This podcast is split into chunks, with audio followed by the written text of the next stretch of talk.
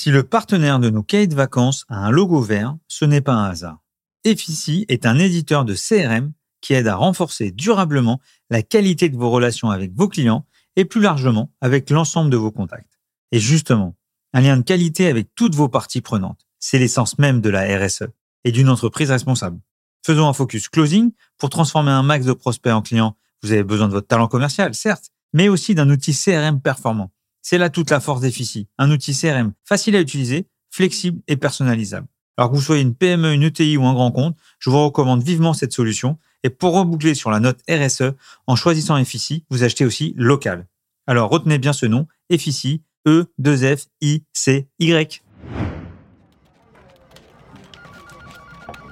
Ça y est, vous venez de quitter votre bureau. Vous avez pris évidemment votre vélo ou le train, destination vacances. Que vous soyez au bord d'une plage, à la montagne ou tout simplement chez vous, je vous propose de vous accompagner tout l'été pour vous permettre d'apprendre. Bref, je vous propose le cahier de vacances Closing. Comme tous les étés, Closing vous propose d'en profiter pour prendre un peu de recul. Cette année, on a décidé de parler RSE, oui oui, de parler de responsabilité sociétale des entreprises. Alors c'est vrai qu'au premier abord, ça fait pas très vacances. Mais vous le savez, on aime les challenges et on va donc en parler avec le ton closing et en gardant à l'esprit que vous êtes peut-être sur un transat. Bonne écoute. Ça fait déjà une semaine, une semaine que nous sommes en vacances, on commence à sentir les bienfaits de ce repos. Je vous propose pour ce second épisode des cahiers de vacances du podcast Closing de répondre à un certain nombre de questions par rapport au premier épisode. La première question a été au sujet ESG vs RSE. Les deux approches visent à encourager les entreprises à adopter des pratiques durables et éthiques. Donc c'est assez proche pour contribuer les deux positivement à la société et à l'environnement, tout en créant de la valeur pour les parties prenantes et les investisseurs. RSE, responsabilité sociétale des entreprises, ESG, ces trois critères, environnement, social, gouvernance. Ce qu'on peut se dire, c'est que RSE, c'est plutôt TPE, PME, et ESG, c'est plutôt ETI, grand compte. C'est très résumé, mais ça permet de voir la différence entre les deux. Si je reviens sur les piliers de la RSE, c'est assez intéressant. Le E de économique. Donc là, c'est vraiment la responsabilité économique des engagements des acteurs dans la durabilité, donc des sociétés, des entreprises. Et donc, le économique représente à travers la qualité de service, le soutien des producteurs et fournisseurs locaux, la transparence et le paiement des factures dans des délais légaux. Le S de social, responsabilité sociale. Il prône la diversité, l'égalité des chances, il garantit l'hygiène, la sécurité des employés. Fait tout pour que le droit des travailleurs soit respecté en collaborant de manière équitable avec des producteurs mondiaux. Et enfin, le E de environnemental, ça signifie tout ce qui est réduction de l'impact carbone, des activités utilisant des ressources de manière responsable, d'essayer de réduire les déchets d'entreprise, de sensibiliser les salariés aux enjeux environnementaux. Donc, on voit bien qu'il y a un lien entre la RSE, qui est un résumé des sept piliers de euh, la norme ISO 26000 dont on a parlé au premier épisode. Quand je parle de E de économique, on peut aussi mettre gouvernance. Ça dépend de la façon. Et donc, on revient sur le sujet ESG. Donc, ça, c'était votre première remarque. La deuxième, c'était euh, le fait que j'ai pas évoqué le bilan carbone. Effectivement, le bilan carbone, c'est une évaluation qui permet de quantifier les émissions de gaz à effet de serre, les fameux euh, GES. Et cette quantification, elle doit mesurer l'activité, l'entreprise, les produits et même euh, les personnes. Donc euh, les gaz qui sont euh, étudiés, quantifiés sont le CO2, le CH4, le N20, qui contribuent au réchauffement, et vous le savez tous, climatique de la planète en emprisonnant la chaleur dans l'atmosphère. On va pas rentrer sur euh, la méthode comment on calcule un bilan GES, mais en tout cas, comme commercialement euh, aujourd'hui beaucoup d'entreprises mettent en avant leur empreinte carbone en tant qu'entreprise, leur neutralité carbone, leur objectif, euh, soit dans la production, soit dans les équipes, soit dans l'utilisation des véhicules, c'est important que la force commerciale soit sensibilisée à ce sujet. Si on revient aussi sur le sujet des entreprises que j'ai exprimé sur la DPEF, la CCRD au premier épisode, c'est aussi le bilan carbone est obligatoire pour toutes les entreprises de plus de 500 salariés et bientôt de plus de 250 puisque c'est lié à la CCRD expliqué la dernière fois. Ce qu'on peut noter sur le bilan carbone, c'est que malheureusement, les sociétés ne le respectent pas beaucoup, puisqu'il n'y a que 65% des entreprises françaises qui ont l'obligation de faire leur calcul d'empreinte carbone, qui réalisent ce bilan carbone. Et c'est vraiment dommageable. Maintenant, lorsqu'on voit le montant des amendes, c'est entre 10 et 20 000 euros, forcément, ça n'encourage pas les grandes entreprises à être sérieux et à réaliser ces bilans carbone, même si aujourd'hui, c'est de plus en plus demandé dans la chaîne de valeur par les parties prenantes, mais je vais revenir dessus.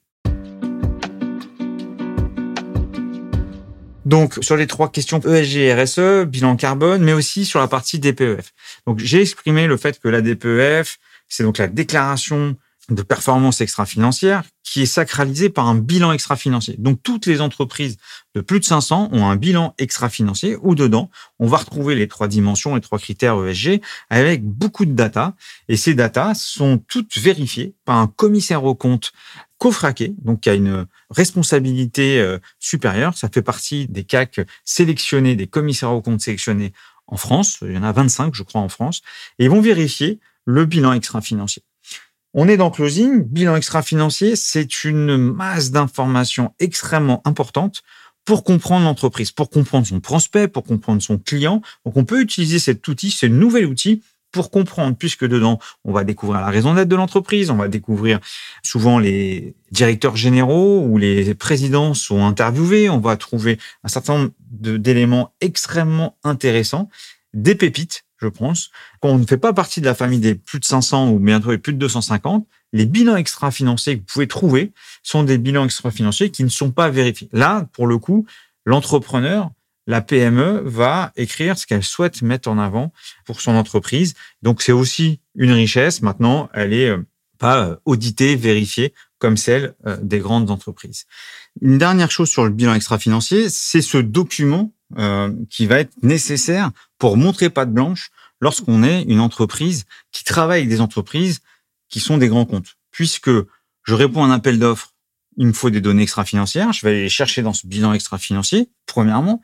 Et ensuite, ça peut être donc le passe-droit pour continuer à collaborer avec un certain nombre d'entreprises. Il y a des entreprises en 2022 qui ont supprimé des grands comptes euh, français, qui ont supprimé près de 20% de leurs fournisseurs, parce que dans la chaîne de valeur, lorsqu'on travaille avec un sous-traitant, ce sous-traitant ou ce fournisseur doit montrer patte blanche par ricochet sur des données extra-financières. Donc, si je le donne un exemple, je suis une boîte de transport euh, d'une vingtaine de salariés, je travaille, j'ai un grand client qui est une société qui fait partie euh, des plus de 500 salariés, je dois montrer patte blanche sur mon bilan extra-financier. Je suis sous-traitant dans le BTP d'une grande entreprise de BTP.